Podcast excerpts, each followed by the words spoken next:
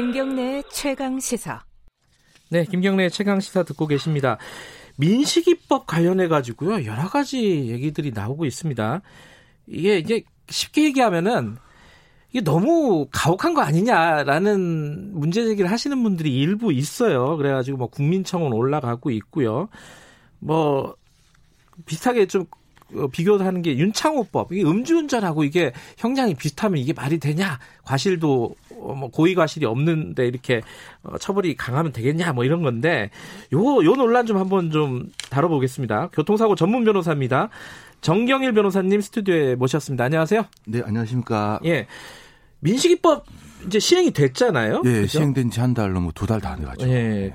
뭐 구체적으로 이제 다 많이들 아시겠지만은 정확히 뭐가 달라진 겁니까 형량이나 네. 이런 걸로 보면 이미 도로교통법 같은 경우에는 그 어린이 보호구역 내 안전시설을 강화하도록 예전에는 의무화가 아니었는데 의무화되도록 개정이 되었고요 도로교통법 네. 개정이 있었고 이 부분에 대해서는 큰 논란은 없습니다 문제는 그렇죠? 예. 운전자에게 처벌을 가중하는 특가법 가중 그러니까 예전에는 뭐 어린이든 어른이든 뭐 부상이든 사망이든 일률적으로 5년 이하의 금고 2천만 원의 벌금형이 처하던 것을 이제 부상과 사망을 나눠서 부상의 경우에도 가중처벌했고 사망의 경우는 가중처벌했는데 부상은 500만 원, 3천만 원까지 1년에서 15년 징역형까지 가중처벌했고 사망의 경우에 무기징역 또는 3년 이상의 징역형으로 벌금형은 없도록 운전자에게 대폭 음. 가중처벌되도록 개정된 건 맞습니다. 그러니까 하한선을 뒀군요. 사망의 경우에는 네, 어린이가 맞습니다. 스쿨존에서 교통사고로 사망했을 경우에는 3년 이하로 내, 리면 안 된다. 그죠? 그렇죠 예. 어, 벌금도 안 된다. 예, 벌금도 안 된다. 예. 어, 무기징역까지 할 수 있다. 네. 그리고 부상의 경우도 1년 이하는 안 된다. 1년 네. 이상이다 이것도. 네. 이것도 벌금이 안 되나요? 아, 벌금 됩니다. 요거는 되고요. 500만 원. 그러니까 하한이 음. 500만 원입니다. 네. 이것도 벌금의 하한을 뒀고요. 네.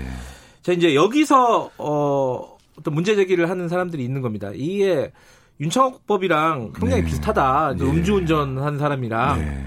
아니 어떻게 그게 같을 수가 있느냐 이게 네. 그런 거잖아요. 본인은 네. 최대한 조심했다 예컨대 맞습니다. 예. 뭐 시속 30km 이하로 달리고 그렇죠. 천천히 가는데 애가 갑자기 튀어나왔다.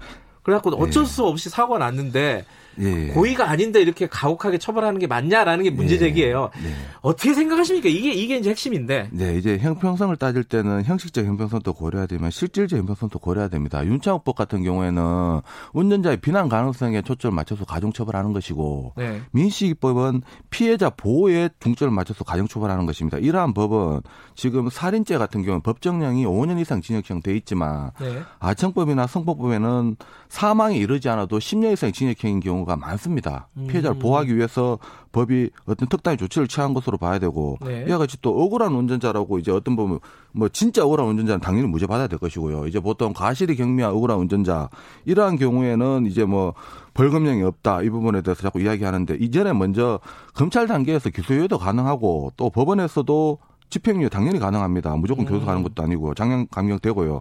정작 또 운전자가 이렇게 억울하다면 헌법소원을 제기할 수 있는 제도도 다 마련돼 있고요. 네. 이런 거 논하기 전에 상대편은 어린이가 사망했습니다. 생명이 침해됐습니다. 예. 그런데 이제 벌금이나 뭐 어떤 직장을 이야기한다는 게 과연 말이 되는지에 대해서 의문이 들고 지금 문제는 이런 일이 일어난 게 하나도 없습니다. 그런데 사실 민식이법은 이 법이 만들어지게 된 계기가 어떻게 되냐면 어린이 한 명만 사망해서 생긴 법이 아닙니다. 그렇죠. 기존의 어린이 보호구역이 이미 만들어졌는데도 어린이가 계속 사망하고 하니까 몇십 명, 몇백 명 어린이가 사망하니까 만들어진 겁니다. 어떤 음. 결과가 있고 법이 탄생이 됐는데 네. 지금 탄생될 때도 찬반 논란에 대해서 분분했습니다. 그래도 그 국회의원 입법기관에서는 대부분 다 찬성해서 만들어졌고 네. 그런데 지금 어떤 문제가 일어난 것이 아니라 우려만 일어났습니다. 아. 그런데 우려만 일어났고 아무런 어떤 사망 사건도 지금까지 일어난 것도 없고 지금 기존에도 사망 사건이 2018년 기준으로 한다면 3명밖에 없었습니다. 음. 극히 이례적인 경우고 본인이 운전에 대해서 조심한다면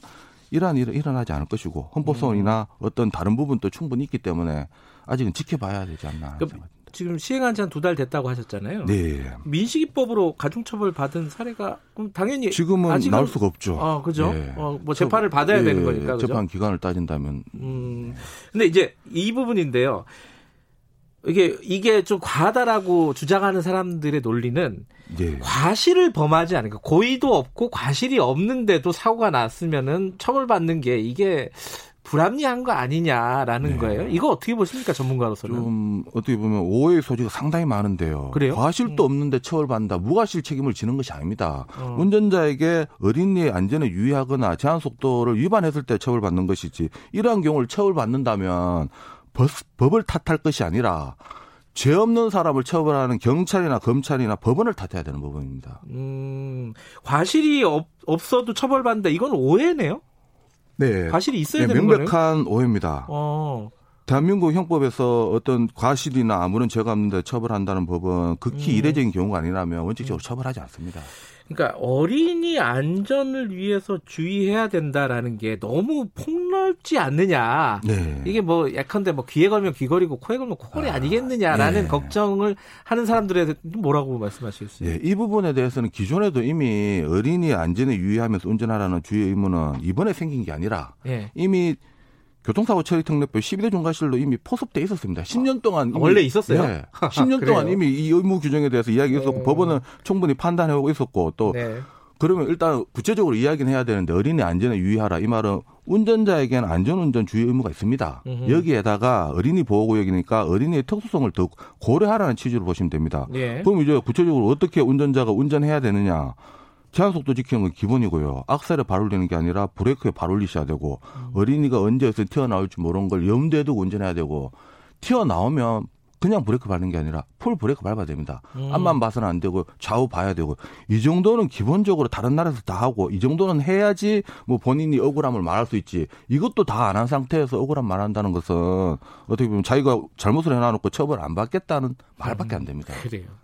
그래서 이제 민식이법이 계기가 된 사건이잖아요. 민식이라는 네. 아동이 네. 사망한 사건인데 이 가해 운전자가 실형을 선고를 받았나요 최근에? 네 맞습니다. 근데 거기에 대해서도 말을 네. 하는 사람들이 있더라고요. 이거 실형을 원래 안 받을 건데 이게 사회 여론이 이렇게 돼갖고 억울하게 실형 받았다. 이게 네. 어떻게 보십니까 변호사로서는? 이 부분에 대해서는 원래 실형 받을 거 실형 받은 것이고요. 아, 또 지금 네. 뭐 가해 운전자분에게 죄송하지만 운전자의 과실을 구체적으로 따진다면 기본적으로 보험사에서도 신호등 없는 횡단보도에서 보행자의 기본 과실을 무과실로 봅니다. 아하. 그리고 또 빠른 걸음을 걷거나 뭐 주의를 잘 살피지 않으면 기본 과실 10% 주고요. 이번 사건 같은 경우에도 운전자의 과실이 80%에서 플러스 마이너스 10% 정도로 보입니다. 음. 어떻게 보면 거의 80%의 과실을 잘못했는데 네. 지금 이야기 나오는 것은 운전자가 억울한 피해자라고 이야기하는 것부터 본다면 아직까지도 우리 운전 문화가 많이 개선돼야 될 것으로 보입니다. 음. 그리고 또 실형 부분에 2년은 지금 교통사고 치사 같은 경우에 기본형이 8월에서 2년까지고 네. 그다음에 가중 사유가 있는 경우 1년에서 3년까지입니다. 음. 그러면 그 가중 사유에 있는 그 중간 지점에서 무색 무치하게 판사님 판단한 것입니다. 민식법은 소급 적용 되지도 않고요. 그러니까 민식법이 아니더라도 기존의 교통사고 관련된 법안으로도 예. 충분히 받을 수 있는 형량을 받은 거다 변호사로서 보시기에는 예. 기존에 받는 음. 그 오히려 검사님은 그 법정 최고형이 5년 구형인데 민식법 상당히 음. 의식했는데 선고는 네. 민식법 의식 안 하고 무색 무치하게 판단한 것으로 보입니다. 요거 변호사님한테 한번 여쭤보고 싶네요. 아, 그 예. 민식이법 관련해 가지고 막 개인 그 민식이 부모님들 개인 예. 사생활 막 공격하는 사람들 많아요. 예. 요새. 근데 뭐 그 중에 하나가 7억을 요구했다 가해자 보험사에.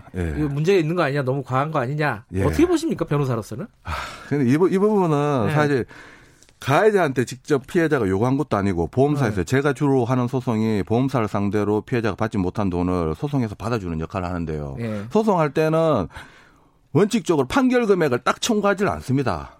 과다 청구할 수밖에 없습니다. 예. 깎이는 부분이 당연히 생기기 때문에 또 예상치 못한 부분이 생기기 때문에 네. 또 그런 부분에 대해서 청구한 것이고 그 금액은 산정해봐야 되는 것이고 또 그 금액을 산정하는 것은 사실 피해자가 산정하기보다는 법률 전문가인 변호사가 산정해가지고 이 금액 정도로 청구하려고 하는데 예. 어떻습니까?라고 말하면 피해자에서는 거기에 대해서 뭐 금액에 대해서 압니까? 그냥 따르지. 예. 그런 식으로 이루어지는 절차에 대해서 뭐 요구했니, 뭐 말을 했니, 안 했니라고 네. 하는데 실제 어떻게 보면 소송을 한번 해보신 분이라면 충분히 다 아시는 분이라 생각합니다. 알겠습니다.